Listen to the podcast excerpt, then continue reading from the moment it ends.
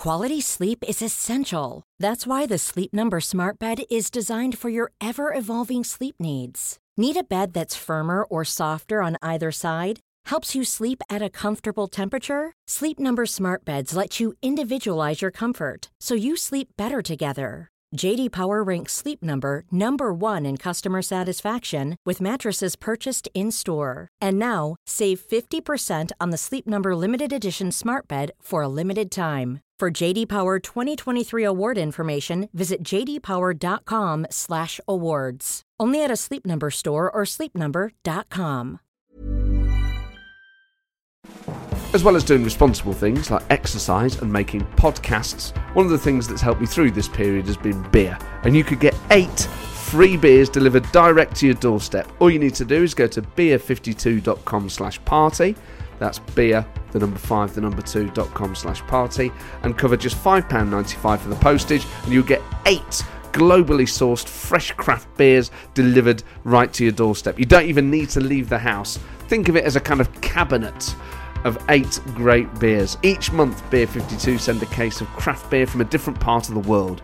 Recent cases have included beer from the Alps, New Zealand, the USA, Ireland, Korea, and Germany. So if you're looking to stock up or just fancy trying something different, Beer 52's Craft Beer Discovery Club is for you. And if you do change your mind, you can pause or cancel your account at any time you like.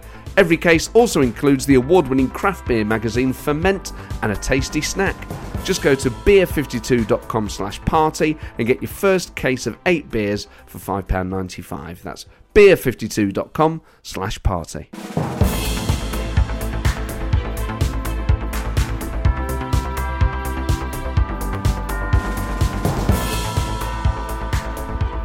Hello and welcome to the Political Party. Today's guest is Vernon Coaker, a former Home Office Minister, former Shadow Secretary of State for Defence and for Northern Ireland, and was the Labour MP for Gedling from 1997 until December's election when he lost his seat.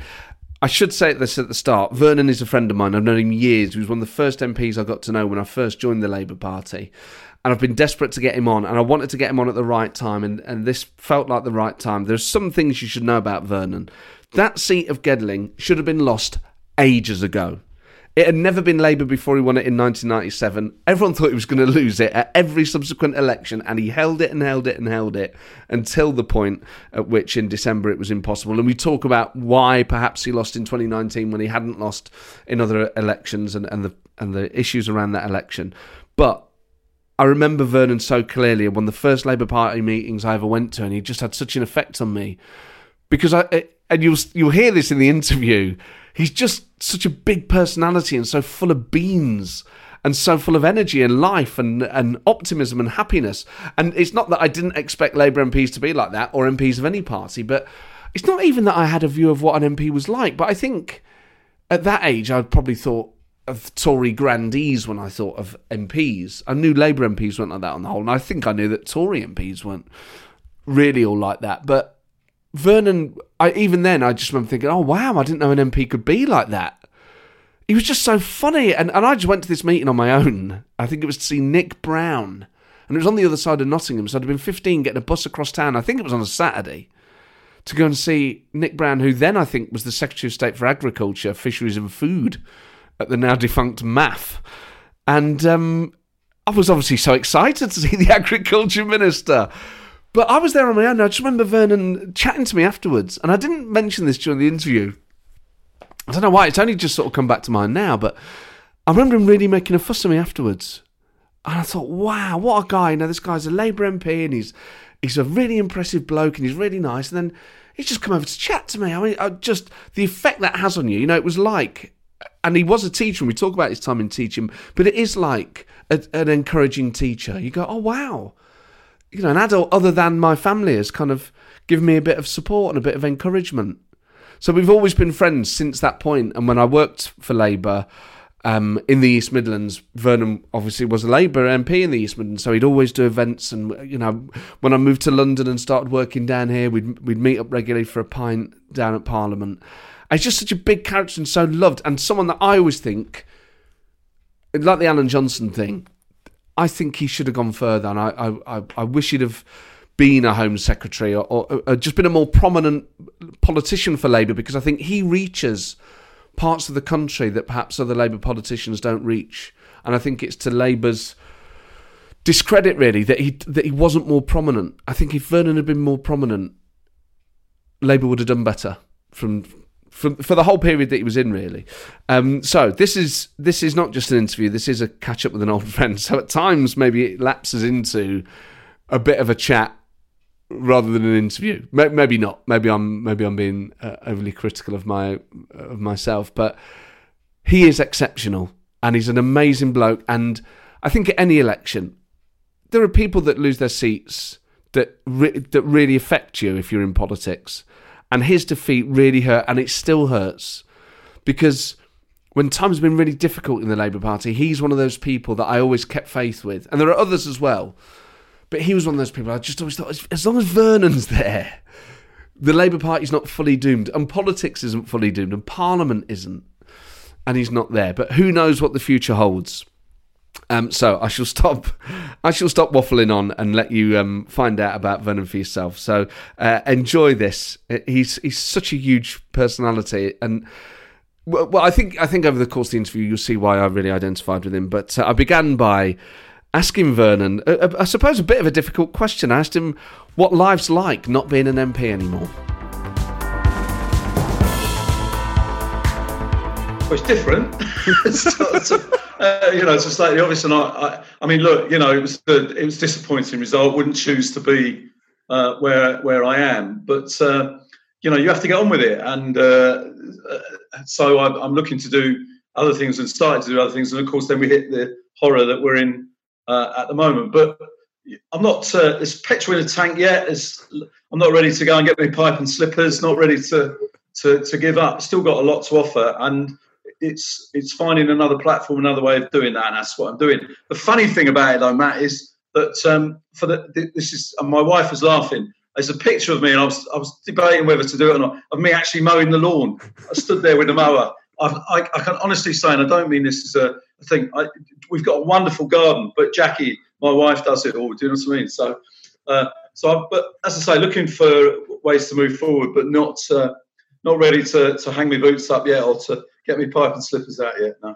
I just wonder if there are any benefits because politics is such a relentless place to work, and being an MP is so exhausting, and and you know it's a spotlight that never really leaves you from the day you get elected.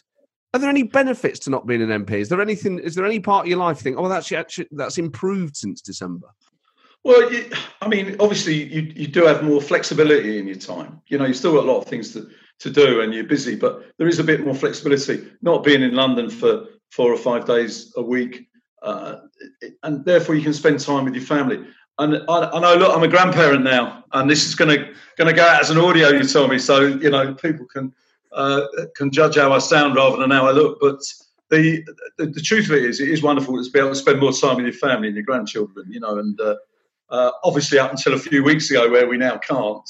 Uh, but uh, that that bit of it is is wonderful. And people always talk about, honestly, Matt, they talk about how wonderful the grandkids are, uh, and it's true. You know, it is it is absolutely uh, absolutely true. So that is a real benefit. And I've actually done quite a bit of uh, a bit of reading um, over and above the, the politics, the day to day politics, and gone back and reread some of the things that that people you know have written. Reading a bit about Attlee, reading again about um, you know Michelle Obama's book and Hillary Clinton. So politics, but not the party politics of you know what this particular bill says or whatever. You know, so a bit more time and flexibility in time is massive. You know, There's, there'll still be people in Gedling who still think you're the MP. Well, that's true. I, I, still get people saying, "Will you do this? Will you do that?" Which is great. I, I, did hear about somebody moaning about me, saying, "You can't get Vernon Coaker now." I tried to ring his office and I couldn't get through, and he expects us to vote for him. Uh, sort of, I'm not sure. I'm not sure there's a polite response to that. sort of, you know, but it's it's just is what it is, you know. And um, but it, it is very it is very funny when. But it's also humbling that people. I mean, I even people who you know that uh, you know I lost by a few hundred votes, uh, but um, you know I lost. Uh, you know, and it's a matter if it's an offside goal, dodgy penalty, uh, whatever. I still lost. But the wonderful thing is that um, you know, people in Gedling still contact me, still, uh, you know, ask me about things, and that's great. And uh, you know, we, you obviously have to find a different way of relating to them. But it is one, you know, I, I respect them still hugely as they do me. I know. Gedling had never been Labour before in its history. You were the first person to win it for Labour in 1997 during the time that I was a member of the party and then was working for the Labour Party was in the East Midlands. And Gedling was one of those seats. I remember thinking, oh, in 2001, it might be tricky. You held it. In 2005, you think, well, this is it. And you held it. In 2010, when Labour lose nationally, you think, well, surely Vernon's going to go. You hold it. You hold it in 2015. You hold it in 2017. At that point, you must have thought, and obviously that's credit to all the hard work you've done in that seat. It's down to you. But by the point you, you're winning the seat when Labour are losing nationally, there must have been part of you that thought, as long as you keep doing what you're doing, you'll probably always hold it. Yeah, you, you, you know, I think the big thing, Matt, um, is that I've, I've, tried never in life to take anything for granted. You know, I think it's really important that that, uh, that you can never take anything for granted. You, you're always trying to to work hard to do things to the best of your ability. Um, and, and that's certainly what I did in Gedling. And as you say, it was always a, a target seat. We were always going to lose. and you know, for 22 years we we didn't. Um, but I mean, look, I can't walk on water with these things, you know. So, and it was tricky in 2019. I think is the polite way of putting it. Uh, and uh, so you know, it was it was it was disappointing. But I tell you one thing, and just to be to be serious, I also stood up for what I believed. You know, um, in 2019 around Europe tried to respect the referendum result, but also said we need to find a way forward that that um, is inclusive and respects diversity. All of those things. And I, I, I stood up for for that, and I was proud to do that. And sometimes I know people have a go at politicians for they don't stand up for what they believe in. And sometimes you do, and certainly, well, it wasn't it wasn't the major reason, but certainly there would have been a few people who would have been disappointed and said, you know, Vernon's not not listening to us. Well, I tried to listen, but I also tried to say this is what I think is best for you and best for Gedling. And if that does cost me a few votes, well, it'll have to. And how, you know, how and what was the split in terms of the, the Brexit referendum in Gedling? Well, it was, it was uh, 56 uh, 44 uh, leave. So, um, you know, it was, um, you know, it was sort of quite a, you know, there was a, there was a leave vote and, uh, you know, but so you know there was a Leave majority there. But I mean, obviously, you know, then I, I thought as it became a bit uh, clearer about what the consequences were, there was a bit of a shift of opinion, and I thought the the idea of trying to sort of say, look, perhaps we should look at this again, um, was a sensible way forward, which tried to say to people, you know, let's have a look. Are you really sure this is the right thing to do? Uh, you know, in Gedling, we actually, you know, we got nearly 45% of the vote, which was a big vote. Um, the Tory vote didn't move an awful lot. We actually, uh, uh, there clearly was some Labour votes went Tory. I'm not stupid about it, but the, the, the turnout dropped, and uh, you know the Green and the Liberal got increased number of votes compared to 2017. But the truth of it is, Matt, we lost, and you know there we go. So we can look at it every way round. But you know, as I say, for us, you know, we stood for what we believed as well, and I think that's important. There are so many MPs, and one of the cliches about politics is whenever a, a, minister or a shadow minister comes to a seat with the MP, they always say, "On oh, the local MP's a great local MP. They're working hard. You know, they're your voice in Parliament." And, and every MP convinces themselves they've got a personal vote. Well, some MPs do. They think, "Well, you know, I walk the streets of X town, and I reckon they love me." Whenever, and so many MPs are deluded about the, the level of personal support, but I think you're one of the ones that's was probably the other way, where your personal support was probably higher, way higher than the average MP would ever enjoy. And it was probably your personal reputation that helped save that seat so many times against the odds rather than the party ticket. You're always the person I think of first when I think of MPs that probably do have a really high personal vote in that in their seats. I mean, I'm not sure if that's something you, it's probably quite hard for you to say that you agree with that, but is that is I'm that, not going to disagree with it.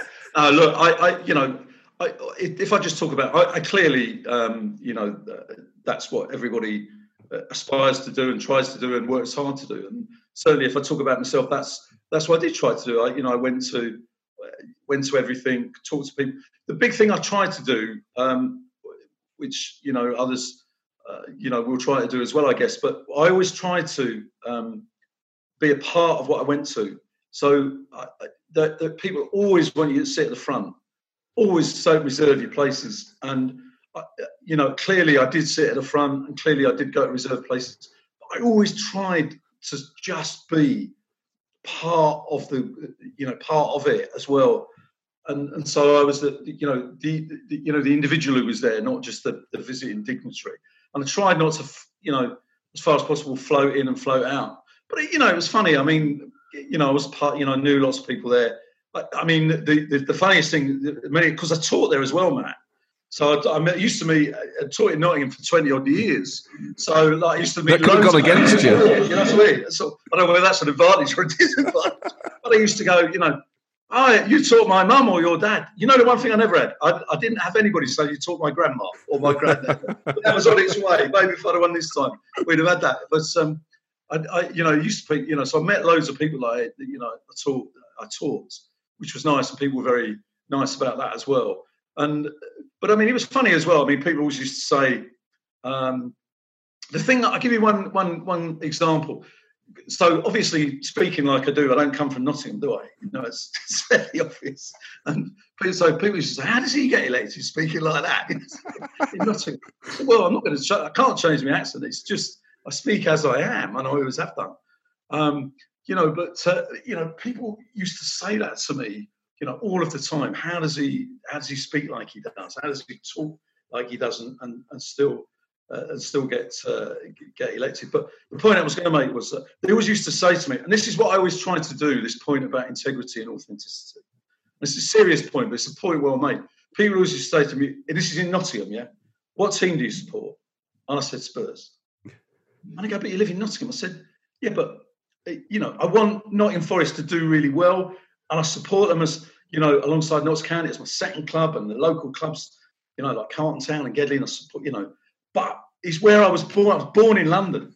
Do you know what I mean? That's the and do you know what? People said, You're quite right, it's where he was born, mate. He's not, you know, if he said Nottingham Forest, you'd say, Well, he's only saying that because he's. And I think that, so that in a, in a funny way, Matt, that's a, a way of trying to say I tried to sort of say what the what the reality was.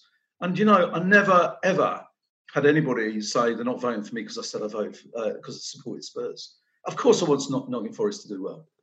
That's such a good point because so many MPs end up from all over the country, ended up representing different seats, and then all of a sudden they've got the, the local team scarf on and they're going to games and they're being photographed at the games. You always think, well, who did you support before you were 40 then? This doesn't yeah. make any sense. I, think I think it's fine to, to do that. I mean, I go, you know, uh, Nick Randall is a brilliant chair at Nottingham Forest. You know, Jonny Owen is one of the directors with Vicky McClure as his partner. You know, and go with the other sort of people and talk them. And I really, really want them to do well. I mean, you're a, a, a big Forest fan. You know, a proper. And you know, it'd be brilliant for. Them. I want them to go in the Premiership. I want Lamouchi to do well. Yeah. You know, I really, really do. And I'm there. I'm passionate you know, wanted to do a stand up when he scored, da, da, da, all of that. But but at the at the end, sort of my first team is Spurs because that's near where I was born and where I went to as a kid. You know, shows how old it was. It was like Jimmy Greaves and people like that. it's not, you know, your you, the high level of personal sport you enjoyed in Gedling and still do wasn't just about being at the events and stuff like that. The kind of ceremonial side of being an MP. It was also that you grafted hard campaigning for the Labour Party in that seat every day that you ring Gedling. And so many MPs think it's just good enough to walk down the street and, and look at the areas of Labour's heartlands where the support was dwindled. Now, that's not necessarily due to the local candidate. But when you think of Labour in Scotland, for instance, I remember working on by elections up there where they said, Oh, you just walk down the street with, and then you canvass that street. I was like, But you need to knock on the door, you need to talk to people you were always on doors. You were always you were always doing like the hard part of campaigning. G- going to events as the MP is probably one of the nicer experiences because yeah. people are happy to see you. It's a bit like being a Lord Mayor. But the day to day, ringing people, knocking on doors, that relentless campaigning. I mean, you you were really a sort of beacon of that for certainly for the 1997 yeah. intake because a lot of them thought, well, politics is easy. You know, we'll always get elected if we're Labour. Which I always thought you took a very different approach and took the the hard nuts and bolts of campaigning really seriously. Yeah, I mean, I, you know, MPs are you know campaign hard, but I was just again talking about myself. Always, you know, tried to, to, to, do that, knocking on doors, going to see people, street stalls as well, you know, and just uh, we just used to. Uh, this, this, is odd sometimes with the party. We just used to stand there sometimes with the stall saying Vernon's here, sort of thing, you know, yeah. Labour Party, but Vernon's here. And sometimes the, the party would say, you need to get out there campaigning, put leaflets in their hands. And sometimes I used to say, I think just people seeing you, where they just walk past, I, I think, you know, helps as well and matters. But yeah, we used to do that and campaign on particular particular issues. The other side of it, where I, I, I had a very good office as well in the constituency. Um, and the other thing was we helped, you know, and people will be helping so many people now with the various problems around the pandemic. Uh, you know the awful pandemic we've got. But we we had an office and we helped people. And one of the things I think was our our number was always out there, and people found it often difficult to get through to particular uh, government agencies or whatever. Whereas they could always, you know, you know, get through, leave a message or whatever um, with us and speak to me. And people used to ring up. I mean, the things they always used to ring up about that. I mean, I always thought, you know, before I was an MP, I thought it would be about nuclear weapons or world poverty. Um, but I mean, a lot of it, and I don't mean this in a disrespectful way, but was was really, you know, things that for people were, you know, they couldn't get the council to cut the grass. The barking dog, and I, you know, yeah. I know it's, it's easy to sort of think, oh, trivial, but actually, if you're, you know, I know, and people who will listen to this will know, if you've got a noisy neighbour or a racket in the street, or the street lights off and you can't see where you go, these are big deals for you in your local area. I know it's just a big deal.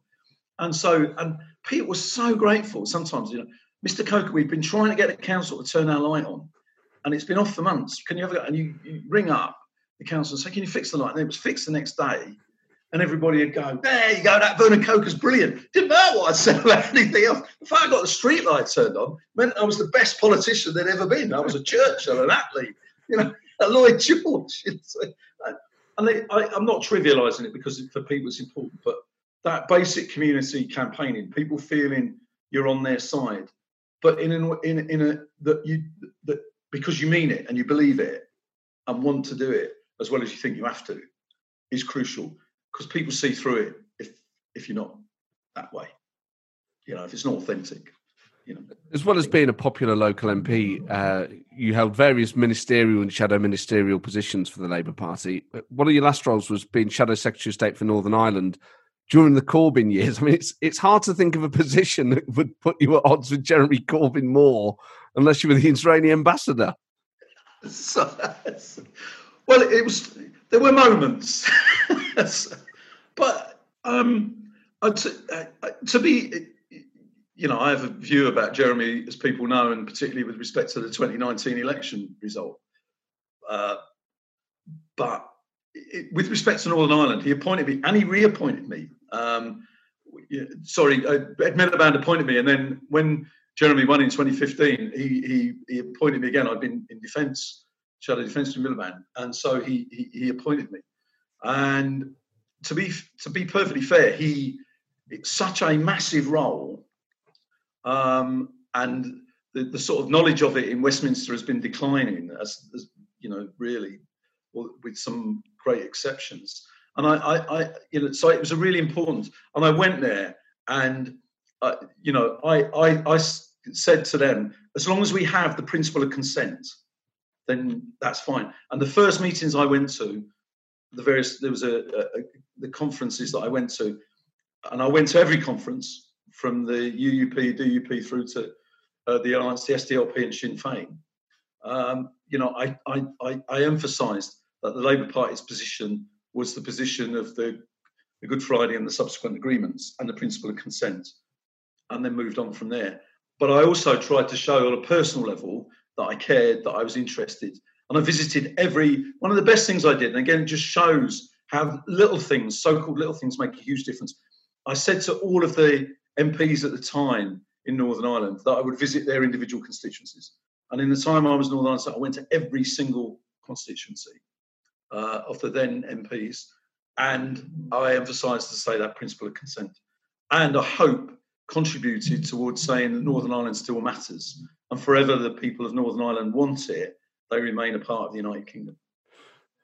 Labour's view of Ireland, Northern Ireland, and Irish politics, particularly in the Corbyn period, became, I think, confused. And as you say, there's a lot of ignorance about not just in the Labour Party. The appointment of Karen Bradley to, to be in mm. Secretary of State seemed bizarre, given the comments that she'd made after she took on the brief. But there seems to be a romanticism in some Labour circles of the armed struggle for a united Ireland rather than an affinity with the SDLP. I mean, we saw this week a London Young Labour account tweeting a tribute to Bobby Sands. It, it feels like Labour's position on Ireland has drifted to a point where it's, it's, far more sympathetic to Sinn Féin than it is the SDLP. I think this is the. I think the, the really important thing, and, and this is where people should always go, is the is the brilliance of the agreement um, that we reached and the subsequent agreements. Is that that's where you should go. You, you know, it's it's the principle of consent. The government has been along with the Irish government, the, the, the guarantor of that um, uh, of that agreement, and to support every party in the development of politics uh, within the context of that agreement. And, and you know, I think that's where we have to continually remind ourselves and uh, of uh, and and to support the individuals who are you know struggling still struggling with some quite difficult even the current time some quite different things that occur, and people are still tr- struggling when it comes to dealing with bereavements and awful events that have happened uh, in the, in the past. I mean, you know, it was it was a. I mean, I was fortunate in meeting some of the great historic figures to do with, you know, uh, you know, Ireland and, and and Northern Ireland, and you know, to meet them and to, to have the opportunity to talk with them uh, was phenomenal. And somebody somebody once said to you know, said, "Well, you met people like Martin McGuinness," and I said, "Yeah, I met Ian Paisley." Um, and uh, they said, "Well, Martin McGuinness." I said, "Well, the Queen met Martin McGuinness." I mean, you know, uh, we have to move forward within the context of that agreement, and the brilliance of that agreement, and all the people who did it. I mean, you know, people talk about Tony Blair, and and and, and he was obviously phenomenal with that, and Clinton and others around him, and those from Northern Ireland. But to be perfectly fair, John Major did a lot of work as well yeah. in the lead up to to you know '97 and what he tried, some of what he tried to do. And so you know, I think that's the important thing, Matt. I guess what I was getting at is, is, is like Israel Palestine, Ireland became uh, in the kind of internal culture war of the Labour Party became another way for people to express kind of how left wing they were, or, or, or wear it as a badge of honour that actually they were perhaps more sympathetic to Sinn Féin, and and and and as a result, the things that Sinn Féin was connected with at the time. And I just wonder whether, when you were Shadow Secretary of State for Northern Ireland, whether those sort of discussions were being had, or you know, you basically had in Jeremy Corbyn and John McDonnell people who'd been far more comfortable at a time when it was taboo to to be seen with those people and perhaps only be seen with those people. Yeah, I just, I just think that that was what I suppose in it talking about me and you know you asking me that question. That was what I tried to bring to politics. I said, look, you know, you may think this about that, and if we talk about Ireland, this is what may have happened. I'm saying if you want me to do this job, this is where we have to go to and what we have to do. And I, I just think with that serious politics, that serious engagement, rather than some of the the easy sloganizing that you can do. You know, if you're serious about politics, and this is where I think the Labour Party is now going with Keir as leader. You know, we're going to be serious now about, you know, and dealing with these. I think, you know, that offers great hope for the Labour Party in the country, actually. One of the um, tasks you had to perform while Shadow Secretary of State was to debate with Nigel Farage during the uh, referendum. Oh, yeah, yeah. What was in that Belfast like? Well. well, that was well. It was in Belfast as well. So wow, it's a good lead. So uh, and uh, so we, yeah, it, was. What was it like? I mean, it, what I was determined to do with with I watched Farage debating, and you know, I think we're you know it's easy to sort of debate him as a sloganising sort of uh, you know person, but you know who doesn't really know what uh, what he's you know talking about and so on. But actually, that's that's you know he's he's a he's been an effective politician, whatever you think of his views. Um, so it was you know we were there and um, so I had a great debate with him. You know, it's, it's, on YouTube if one of people want to judge, who, you know, who won or not. Um, I, I, I personally think that uh, you know at the end of the day, you know, I put my point of view, he put his point of view, and I wasn't going to be bullied by him, which is you know in a in a thing which you can imagine. But uh, the only thing that I did was at the end was I bet him twenty quid that that uh, the referendum would be one from my perspective, and otherwise Oh. stay in Europe. Um, and uh, of course, I lost and he won. Unfortunately, I still owe him that. So if he's listening to this, I owe him twenty quid. I'll tell you what, though, Matt. If he wants it, I'll pay him in euros.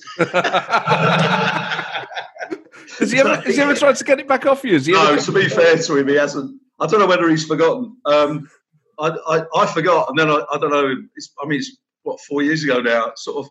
But I just suddenly, a, a few months ago, I suddenly thought oh, he was on the telly, and I thought I owe him twenty. You know, these things come in your mind. I thought I owe him twenty quid. Um, I suppose really I should have sent it to him, but I, I sort of been waiting for him to contact me. And if he wants it, I'll give it to him. I always thought you were the ideal person to be the kind of Labour Remain voice, really. And I suppose in Alan Johnson, it had that more authentic working class person. Uh, you know, being the well, it was hard to get past the fact that Jeremy Corbyn was the leader of the Labour Party, and that was an issue. That was really difficult. But when you're debating against people like Nigel Farage, I always thought, and, and just in general, one of the great frustrations I had about the New Labour period and what followed it was, and I really wanted Alan Johnson to stand for the leadership, and I thought that would have been ideal. Yeah. Was, and I think you're in that group of people where you are. People talk about authenticity all the time, but you genuinely are, and actually, that is something that is quite rare. And you sound a bit different, and as a result, you can reach people in a way and I think I think people like you and Alan Johnson are really hard to campaign against. And I don't Yeah, know if that's something you had a sense of yourself. I, I, I have had sort of, um, I mean, you know, one of the things is just uh, again talking about myself. I mean, I I um I taught for twenty years before I became I didn't become be- before I became an MP. I think you know, so these are advantages. So you know, I became I was a deputy head teacher. I taught in really most of the schools I taught in were challenging schools.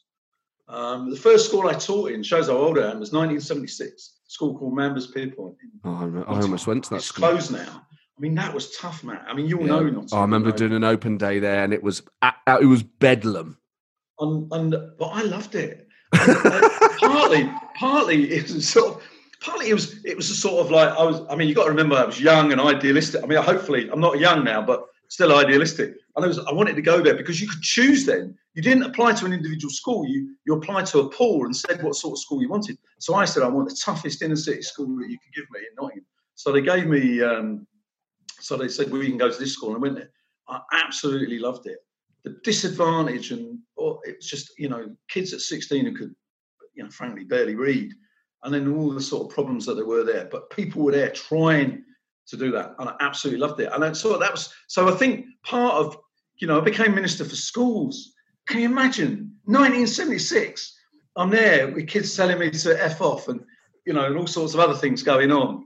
And uh, as you can imagine, and um, you know, chaotic. And then, tw- you know, 25 years later, I'm minister for schools, and I so I tried when I was there to to, to as well to, to to do that. But also, I mean, I I mean, I talk as I am, um, and you know, I have an accent.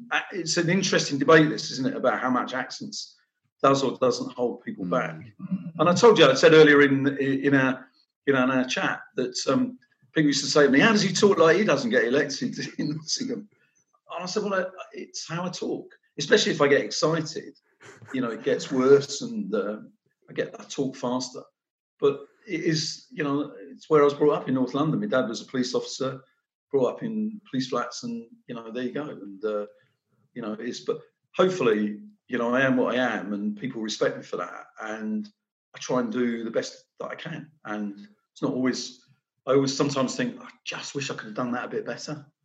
Um, but I don't beat myself up. I challenge myself. Come on, come on. You know, it's a bit like that famous Stuart Pearce, isn't it? come on, you know.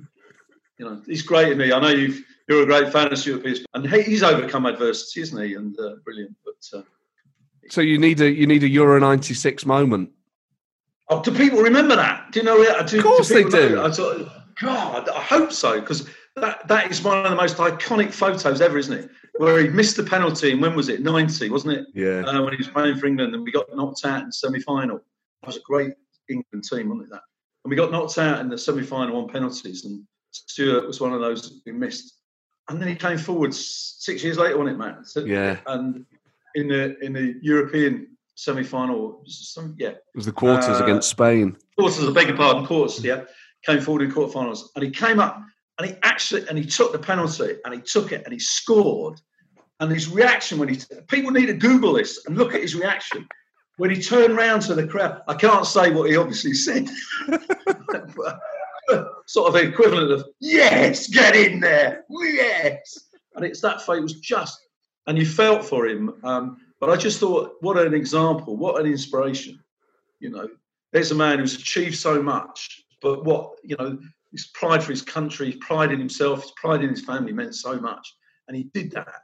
And the, the, tension that that released from him, you know, it's just astonishing. We need to learn from things like that. I think, you know, great, great military leaders, great military. Some of the soldiers you see on TV now, fantastic.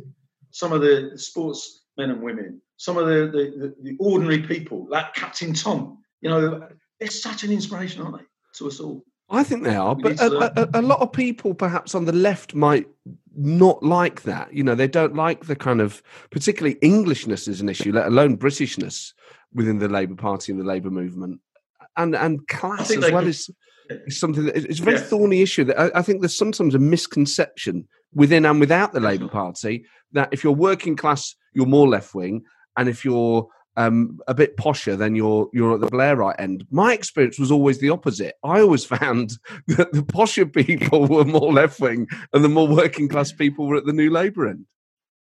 Well, I, I agree with that analysis, and and I mean, I, there's, there's a couple of things. One is that people confuse patriotism and nationalism. Yeah, Uh, they definitely confuse that, and um, you know, there's nothing wrong with being patriotic. We, you know, and pride in your country, desire for your country to do well is is is is phenomenal. And I think some people in the party have confused the two. And uh, you know, again, I was pleased to see Keir Starmer's article about patriotism and the importance of that, especially on a day like VE Day yeah, um, you know, today. Uh, and also, we might want to come back to that. But the, the, the, the also, I mean, you know, my as I said, my dad was a police officer. You know, I, I was always when I taught, I was a great believer in school uniform. You know, when I, you know, in some of the school, tough schools, I always said it's important these kids are in uniform, that they look smart, they take a pride in their appearance. Yeah. and you know it's so so important that um you know and, and i did all those sorts of things you know you will wear a uniform you will wear a tie. No black trainers are not the same thing as black shoes even if you can i tell you one thing matt? Just to be there was a time when we when when, when i started at one school where we met we, we we introduced the tie at school uniform and when people came in we we we sort of sort of looked at them as they came in and we put to one side the small group who hadn't got school uniform rang their parents and said, "They, you know, do you realise what's going on?"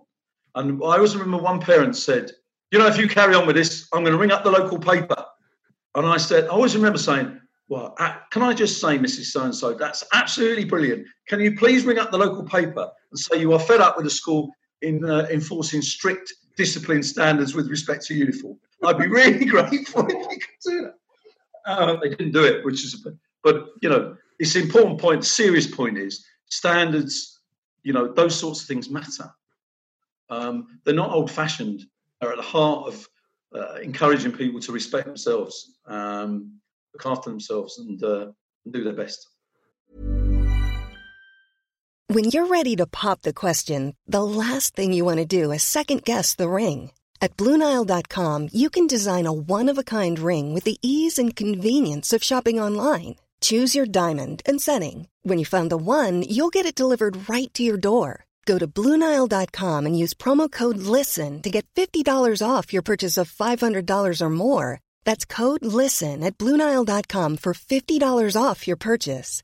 Bluenile.com code LISTEN. Quality sleep is essential. That's why the Sleep Number Smart Bed is designed for your ever evolving sleep needs. Need a bed that's firmer or softer on either side? Helps you sleep at a comfortable temperature? Sleep Number Smart Beds let you individualize your comfort so you sleep better together. JD Power ranks Sleep Number number 1 in customer satisfaction with mattresses purchased in-store. And now, save 50% on the Sleep Number limited edition Smart Bed for a limited time. For JD Power 2023 award information, visit jdpower.com/awards. Only at a Sleep Number store or sleepnumber.com.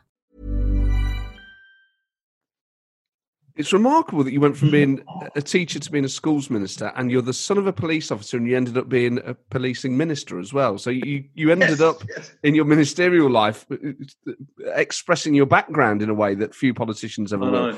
I really remember, and you, I don't know if you remember this, but in 2006 during the World Cup, and I was working for the Labour Party at the time, and I remember, and I, I was you know, obviously full of hope um, for that campaign, but I remember having Sky News on in the office, in the East Midlands Labour Party regional office, and you were in some sort of public square in Germany, and there's like a fountain behind you, there's just England fans everywhere. I don't know if you remember this, but th- there was an interview where you're, you're being interviewed by Kay Burley or whoever it is, and I can't remember the exact phrase, but you were out there kind of assisting the authorities, and I, I I can't. Maybe I'm getting this phrase wrong, but it was you said something like, and I remember cheering this in the office. Yeah, you know, we're over here, uh, you know, helping the authorities, and you know, people be, you know, people, you know, they're enjoying themselves, having a couple of beers, you know, that's all right. But you know, make no mistake, if people start mucking about, they will be dealt with. Just like, oh man, that is what you want to hear Home Office ministers saying in a square full of England fans. I thought it was amazing. Well, that's, yeah, I do remember that actually. Um, what, what I was more pleased about getting the word mucking about right. I saw live on telly, so I was really pleased with myself with that. But no, there was it, I did say that um, because because I wanted to get across. I mean, I'd gone there. I was in the Home Office, and uh, I was responsible for uh, crowd behaviour or whatever the polite political term was for pu- football hooliganism, and the worries that there were that there'd be problems in Germany, and there were some. And we, I went over and was talking to German ministers, German police chiefs, and so on about what to do. And the English police were over there, the, the, the- as well, advising them. And I said, look, football fans anyway, they're gonna they're gonna drink, they're gonna have a laugh, they're gonna have a joke. But even the majority of England fans will know what you know what is or isn't acceptable. Yeah. And and I just said to them, look, it- you know, I did, and I did use the word mucking about, so I remember that, remember it very clearly. But, uh, but it was just, you know, like you- you're just in a square, you've got the atmosphere yourself, and I just thought, I'm not having it. If there's, you know, the majority of people are fine and they're great and they want to cheer on England and they're enjoying themselves and uh, and they, most of them are mixing with other fans from other countries, and you always get the odd idiot. And I always, always have thought, why, we, why do we put up with it? Why do we put up with it? I'm not saying beat them up and lock them or throw the key away on it, but after, you know, if people aren't behaving properly, there has to be a consequence. You know, full stop. It's not This is- arguing about it. No, I, and most people agree. But firstly, it was the it was In hearing fact, I was Office politician. Minister saying Well, yeah, exactly. It was talking normal people's language, and it was talking your language as well. So that I think Yeah. that's why it really cut through, and why I remember it so clearly.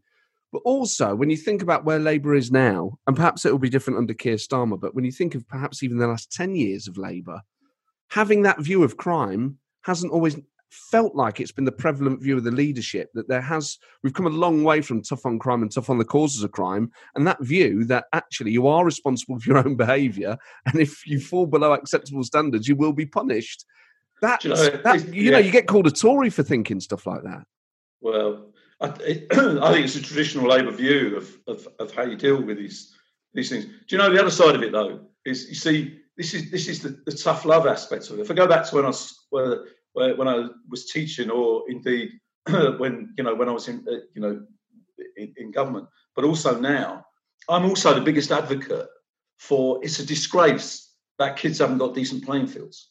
It's a Yeah. disgrace that youth clubs have shut.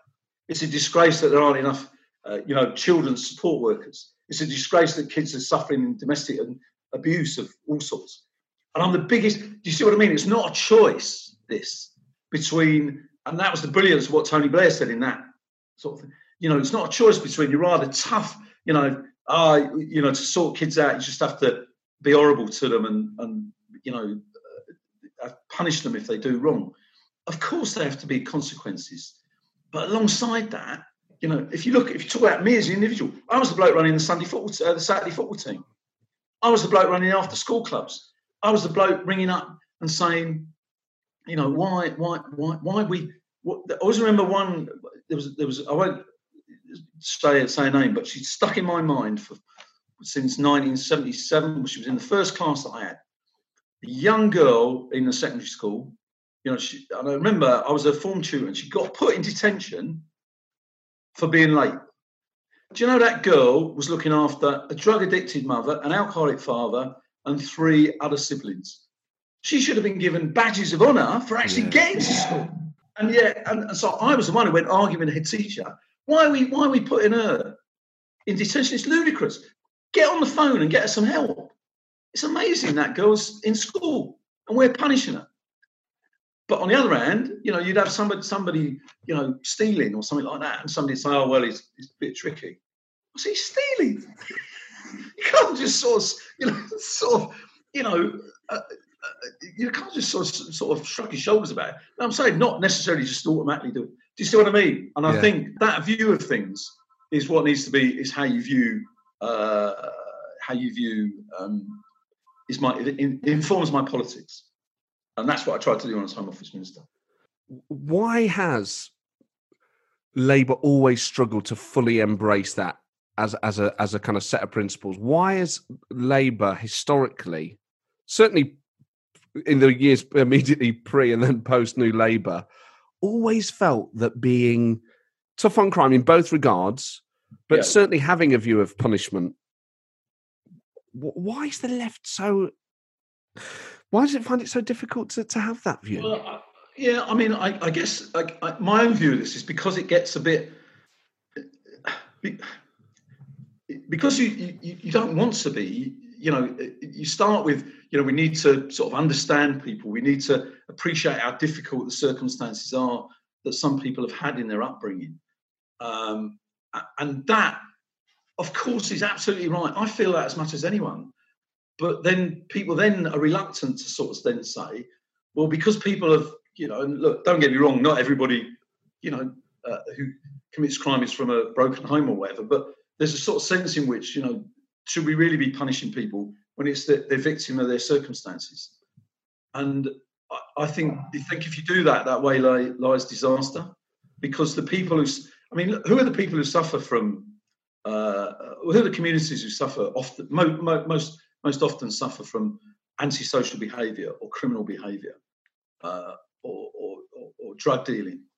It's some of the poorest communities. And the vast majority of people in those communities don't commit crime, do they? But sometimes they're terrorized by it. And I just think the state has a responsibility to act in a in a in a firm but fair way to actually sort that out. Well, um, I always wondered if that was actually the root of the problem was that a lot of Labour members hadn't experienced living in places like that. I remember we got burgled. I grew up in Sneinton, which is a part of Nottingham you know well, in the inner city. A very friendly and warm place, but very tough as well.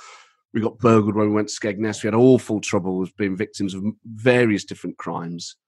I remember going to my first Labour Party meeting in a different part of town, um, and them being very kind of hand wringing liberally about it. And I remember, I think I was only 15 or 16. I said, Has anyone around this table actually been burgled? And I was, I was the only person who had. Yeah, yeah. And that really informed my view on it, which was it's poor people that are the victims of this. And, and what sort of Labour Party allows yeah. people. And the only reason you're living in those areas is you can't afford to live anywhere else. You're trapped economically you're hemmed in by your circumstance. You don't have any power to change it. And then the Labour Party would, would the thought that it would say to those people, well, actually, you need to think about the mugger a bit more. And that is important. But for, for that to be the main phrase, I mean, you know what? Saying that reminds me of a, a phenomenal piece of history that you have is that you coined the phrase hug a hoodie. Uh, yeah.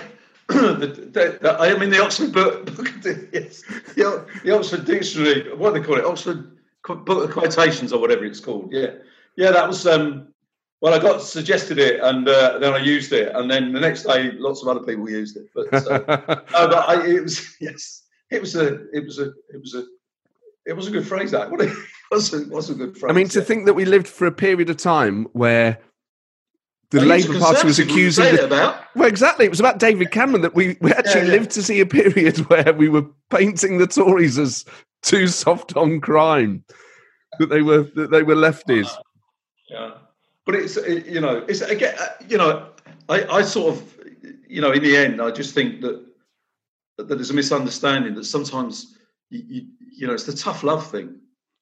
Mm. You know, it's, it's, it, that's how I sum it up. You know, it's tough love, and sometimes people find that. I think it's hard for people because because they care and they really and sometimes it's just out of a genuine because they care. They don't. They, they, they sort of, you know, it's a sort of like, oh God, do we really want to sort of hold somebody responsible when it's been so tough for them? Uh, whereas I sometimes used to think we're going to have to be tough here because otherwise we're not actually helping. As much as you, you you're doing good and being kind and being nice, but on its own, it, you know, I think the challenge for public policy not is that isn't sufficient on its own. Yeah, you know, tough, tough. Do you think Labour went too far in office? You know, when we when we started getting bogged down in debates about ID cards, how yeah, think, do you think Labour sort of lost its way? Went too far? I think, uh, yeah. I mean, I don't think the country was ready for ID cards then, and you know, it, it is. It, it, it, I mean, people virtually accept that you have to prove your identity. You know, you, everywhere you go, you you got a passport, you've got this, you, you know, and all those sorts of things. But I just think that people were a bit anxious about the idea of ID cards. Um, you know, and lots of people were. I wasn't totally convinced myself, actually, to be perfectly honest about it. But you know, on the face of it, it sounds good. But you know, look where we're going now with the pandemic. You know, people are going to be asked to, quite rightly, I think, to to have an app that shows where they are and if they've been in danger of being infected. Um, so we, we're coming a long way, aren't we? Yeah, well, I suppose in a way, what, what this does is is in a way justify some of the logic behind um, wanting ID cards. I mean, I always thought just in terms of consumer affairs, they would be hugely beneficial. But I think that particularly within the Labour Party, they were seen as draconian and, uh, uh, uh yeah. really an assault on civil liberties. Yeah, I, I, they were, and I mean that was one that cut right. Even I had sort of, I'm not sure about that myself, you know, and uh, and that sort of wobbled it because I think people automatically assumed I'd be a big fan of ID cards, you know. And so I'm a liberal as well sometimes. um, but um, so I don't know. But uh, you know, we'll see where we've come and where we've where we've got to. Well, what a day today, though! So we're talking about patriotism and traditional values, but on VE Day today, um, when we're talking to each other, what a day! Well, it's amazing, and obviously you think of your relatives and the people you knew that, that fought in those wars, whether it was in in Europe or Japan or wherever. But I do, you know, there was a debate. I remember talking to Aaron Bastani about this when he'd said, I think he'd said something like the poppy was a symbol of white supremacism, and I, I the point I made to him was that when people wear the poppy and when they, you know, stop and think and pause on days like this, it's not for most people out of a sense of the loss of the empire or superiority they're remembering their granddad. They remember they're remembering working class people who were sent in various wars in their droves and didn't come back or came back profoundly changed. And I think that misunderstanding of it, individual psychology in all this has, has, been a real disconnect, perhaps with particularly the Corbyn years and the people. I, I, I, I think that, that people see the poppy as a symbol of the suffering and sacrifice that people have made and the service people have given to defend democracy uh, and the freedoms we enjoy today. Uh, and I, I, I think that's how they see it. And I think they're right to see it that way. I wear the poppy with pride. Uh, and today I've got a flag um, outside uh, the house. Uh, Which countries? UK or Palestinian? Union, flag, the, the proper union. Uh, and um, we, um, you know, we're going to have a, a we're all going to, you know, as the government have said, going to be in our gardens, have a socially distanced, proper little toast to each other. I'll be outside uh, as well for, for, for, one or two things properly socially distanced. But I mean, for me, it matters an awful lot. If people Google my name on uh, on social media and put Sergeant Vernon Coaker, they will find a grave that will come up, and it will be Sergeant Vernon Coaker, uh, killed on the six, three commando, the Devonshire Regiment, killed 6th of June 1944, age 23. Uh, that's the man I'm named after. That's my uncle. Uh, and my dad's still alive. He's 93. Um, so his brother. And so for me, it's very personal. Thinking of of uh, Vernon, my uncle, who obviously I never met, um, and there'll be countless other people who remember uh, the sacrifice that people have made in that conflict, but obviously in lots of other conflicts more recently as well. But also, Matt, I think it's important to, to remember all the people, all their families, all the people who worked here. You know, the, the land armies that sort of, you know, the people who went into the munitions the, factories, the women as it was then, you know, in the, you know, the people who suffered here, the rationing that went on for years afterwards, the other things. And you know, we the one thing people, you know, people said to me, I just just recently, a few months ago on Remembrance Sunday, somebody said to me, "Do you know, Vernon? I don't agree with you, but do you know, on days like this, I remember the fact that in our country, because of people we're remembering today, we can disagree with each other, and we don't have to be worried about that. And you know, the freedom of speech, the freedom of association, and all that is even the freedom of people to chuck me out of Gedling. is, uh, is, is, is, is something that we remember, and democracy is something we can't take for granted. I get the sense that you're tentatively optimistic about Keir Starmer and, and what he and his leadership might mean for the fortunes of the Labour Party. Do you think under his leadership you'll see a kind of when we're talking about crime and punishment and things like that, a return to the view that Labour had when we were in office, when when Labour was in office. I keep saying we. I'm not a member of the Labour any party anymore, but obviously I worked for it during that period. Do you think Labour will return to a tough on crime and tough on the causes of crime? I'm I'm I'm I'm very optimistic uh, about the future of the Labour Party. I think I, I, supported Keir Starmer for leader. I think he'll be an outstanding leader of the Labour Party in the short time that he's been leader. The things that he said about patriotism, about tackling uh, anti-Semitism, the calm, methodical way he's questioned the Prime Minister just this week, but also uh, the Prime Minister's questions he had before, although the Prime Minister wasn't there. I think that calm, methodical approach uh, and his desire to uh, to be his own man, I think, is important as well. So I don't think he'll be defined by how Tony Blair was or how Gordon Brown was or or people. He'll be Keir Starmer as the Labour leader of 2020 and beyond, uh, and he'll be his own person in that sense, his own leader. But I'm very optimistic about that. I think people see him as a serious politician. They see him as somebody uh, who you know who gets it, uh, and somebody you know who um, at long last will lead the Labour Party in a way uh, that, uh, that, that, that, they can relate to. So I'm very optimistic about it, and uh, you know I think you know he's done very he's done brilliantly. I think actually in the first few weeks, um, and he'll take the Labour Party forward. But he will take it forward in the in his own way, and, and I think that's important. Some of the things we talked about, patriotism and, and crime and things like that, are parts of the reasons that many people give about why they didn't vote Labour last time. That that that that perception and that drift from 2010 onwards, that people thought actually Labour doesn't really seem to like Britain that much. Um, it, it, doesn't, you know, it doesn't feel patriotic. It doesn't feel like it's it takes crime seriously enough. Um, you know, is there a parallel universe in which you go from being a Home Office minister to becoming Home Secretary, and then could have become leader, and Labour history would have been very different with someone like you in charge. Well, well, I, I, I, maybe so. I mean, look, you know, the, the you know, not necessarily me, but I, certainly think that, that, the, that some of those perceptions around those issues they weren't always fair.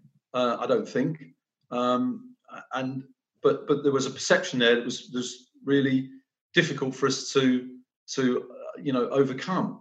But I mean, to be you know to be fair, some of the things that um, you know the party have said, if you look on the economy, you know the need to tackle inequality, the fact that uh, people are now regarded as the key workers as some of the lowest paid in our society, yet they're the most fundamental to our uh, you know ability to deal with and get out of this pandemic.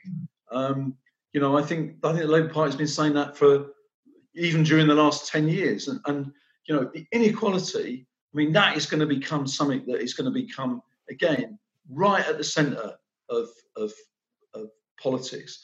And we've been saying that, you know, that austerity was a mistake. And to be fair, the last 10 years, we've been saying that. So, you know, I, I, you know, yes, about patriotism, yes, to a certain extent, about some of the, the other issues, but also uh, Matt, I have to say, we've been saying as a party, even you know under Jeremy, under Ed Miliband, over the last ten years, austerity was a political choice, and it's been a mistake, a massive mistake. And uh, as we move forward, tackling inequality, making sure public services are properly funded, but also our society is going to have to change. We can't just go back to where we were before. And I think, um, you know, in that sense, the Labour Party's message on tackling inequality, the key workers, will be massively relevant and important as we go forward. And Keir Starmer will lead that. You embody a, a, a form of Labour tradition and a, and a type of Labour personality that, that I really identify with and feel very strongly about. Labour leaders don't always necessarily feel like that. I think Alan Johnson's the last potential leader where people really felt that he was in that sweet spot of, uh, you know, it's not even about your background, it doesn't really matter where you're from, but having that diversity of accents and really Labour leaders, some of whom obviously I'm very, very keen on, sound either very well spoken English or they're Scottish. There doesn't seem to be much regionality when it comes to leadership roles in the Labour Party or people who are talked about as leaders. Do you think Labour has a class problem? As you know, not even compared to other parties, but the, the, the Labour history seems to shy away from having regional accents considered yeah, for the I, top job.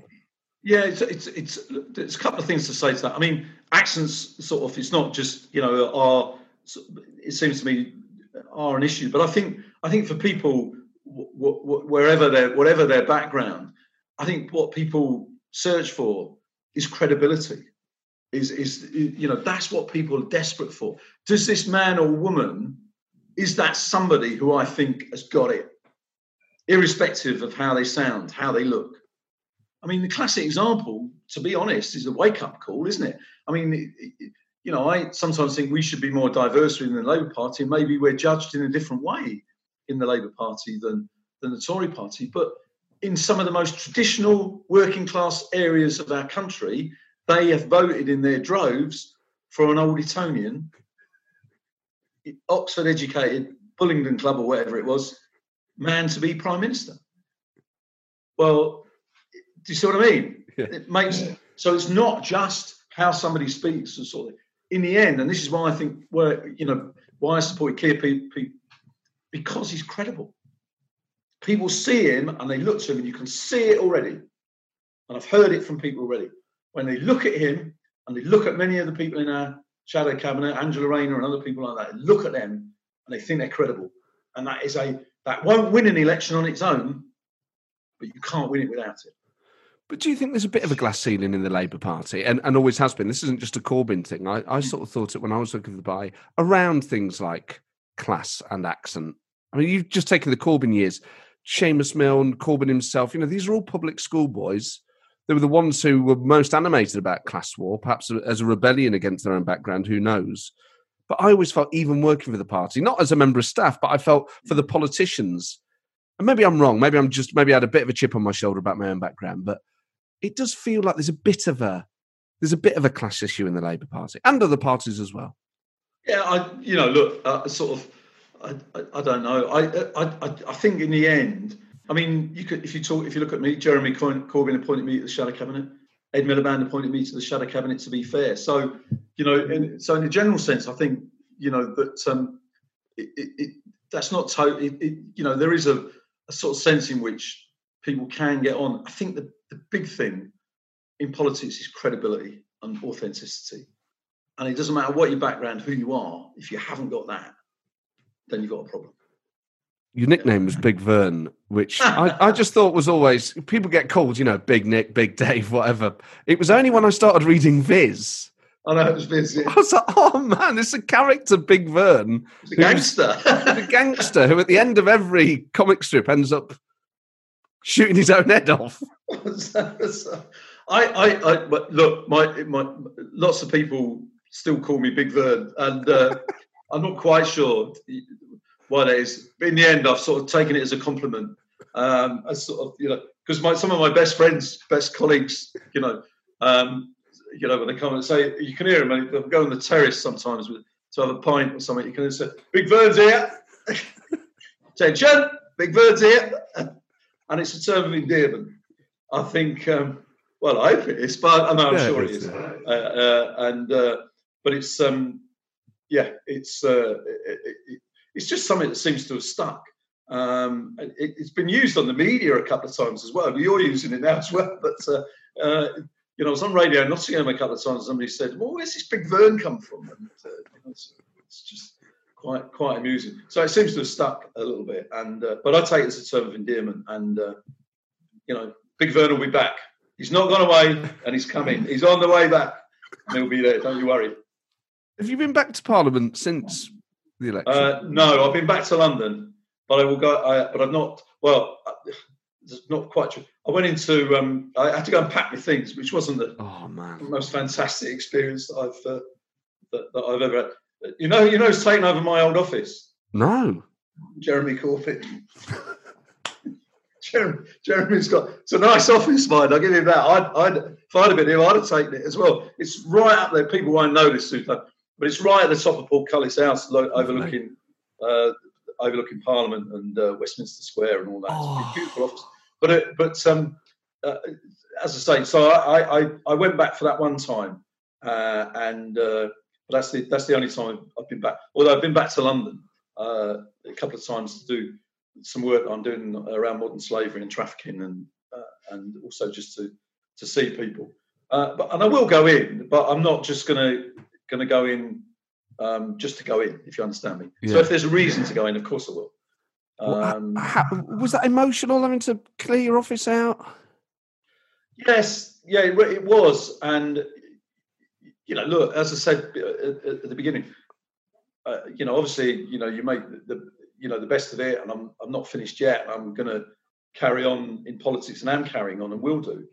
But it was, you know, I wouldn't choose to be here, so it was, yeah, it was emotional to take some of the stuff down, but from the from the walls and uh, clear some of the things away and then take them out. wasn't helped by the fact a Daily Telegraph photographer took a picture of me leaving with it as I came out of the gates. Like leaving Lehman Brothers. yes.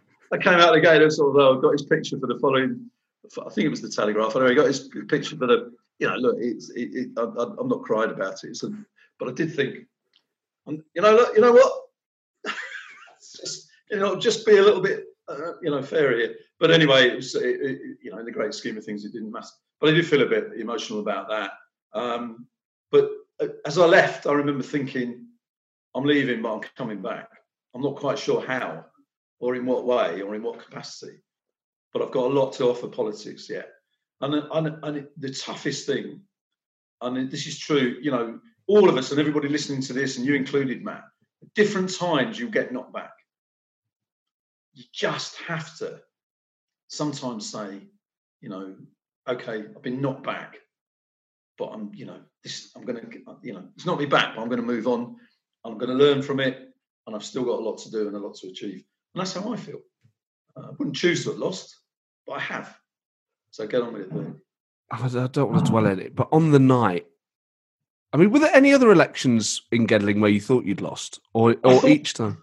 Uh, I thought I thought we might lose in 2010, and I thought we might lose uh, in in this 2019 election, um, particularly in the last couple of days. The, the, you know, without going into the, you we were probably a few hundred in front a few days out, and then we lost a bit in the last couple of days um, as the don't knows broke, and the don't knows broke to not voting for us uh, or voting for somebody else or not voting. And was there anything Uh, that happened in that last two days, news-wise or locally, that, that is the reason for that, or that was that just as people started to focus on just as people, yeah, no, no. As far as we could tell, it was just people who we canvassed saying don't know, you know, and without being funny about it, saying really like you, Vern, but not sure.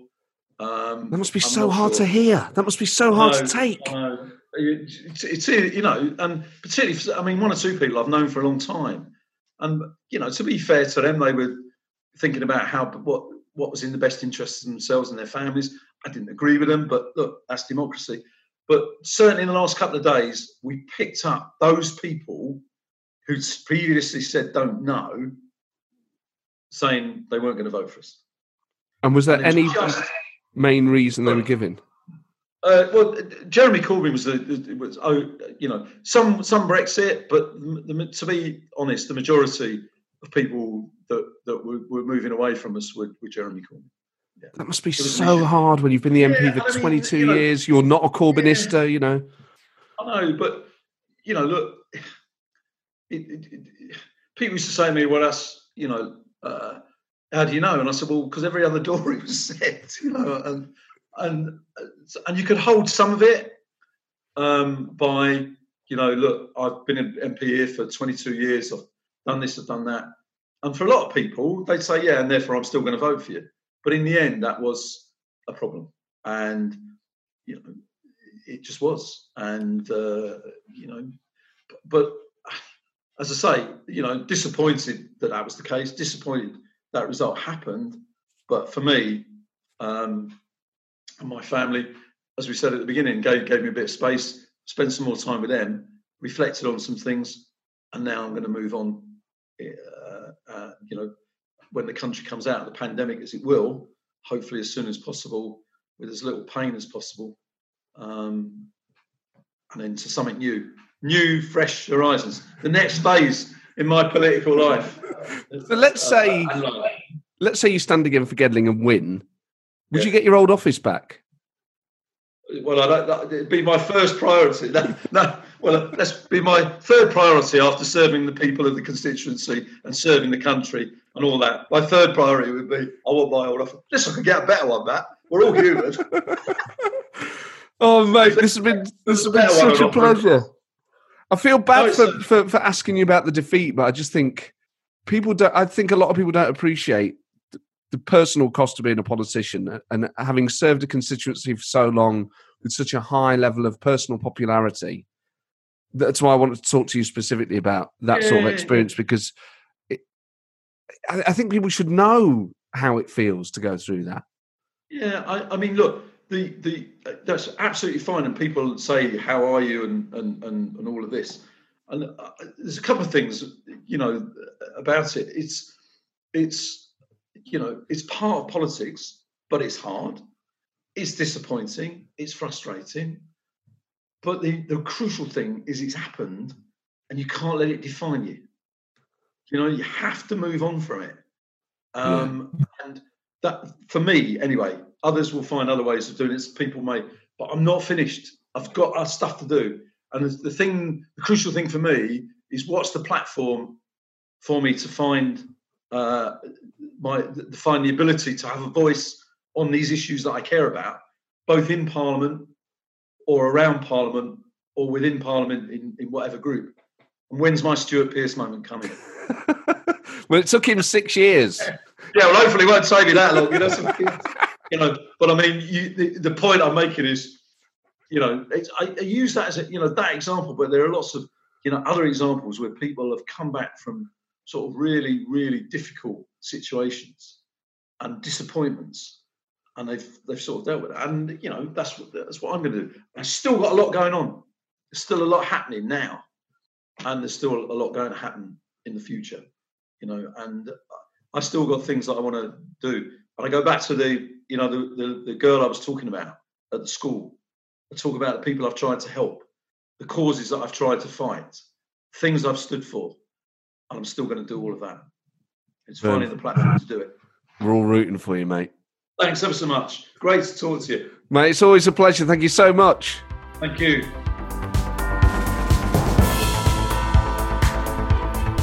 Well, there you go. Big Vern, Vernon Coaker. What an absolute treat that was. So energetic and full of beans and life and optimism. Just brilliant. I always, always leave feeling better whenever I've seen or, or, spoken to Vernon. So hopefully now you do too. You can email the show, politicalpartypodcast at gmail.com. Uh, share it on your social media. Tell your friends about it. Spread the word. Thank you to those of you that have left iTunes reviews. I know I always ask, but there's a reason. It really helps other people find the podcast. It helps push it up the charts and everything. So please do that. And uh, happy VE Day if you listen to this on VE Day. If not, happy VE Day in retrospect. Have a wonderful weekend, and I'll see you soon. ta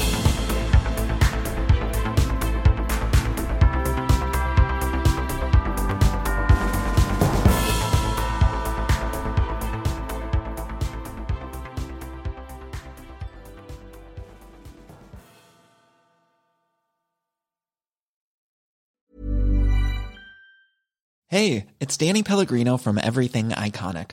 Ready to upgrade your style game without blowing your budget? Check out Quince. They've got all the good stuff shirts and polos, activewear, and fine leather goods, all at 50 to 80% less than other high end brands. And the best part? They're all about safe, ethical, and responsible manufacturing. Get that luxury vibe without the luxury price tag. Hit up quince.com slash upgrade for free shipping and 365 day returns on your next order. That's quince.com slash upgrade.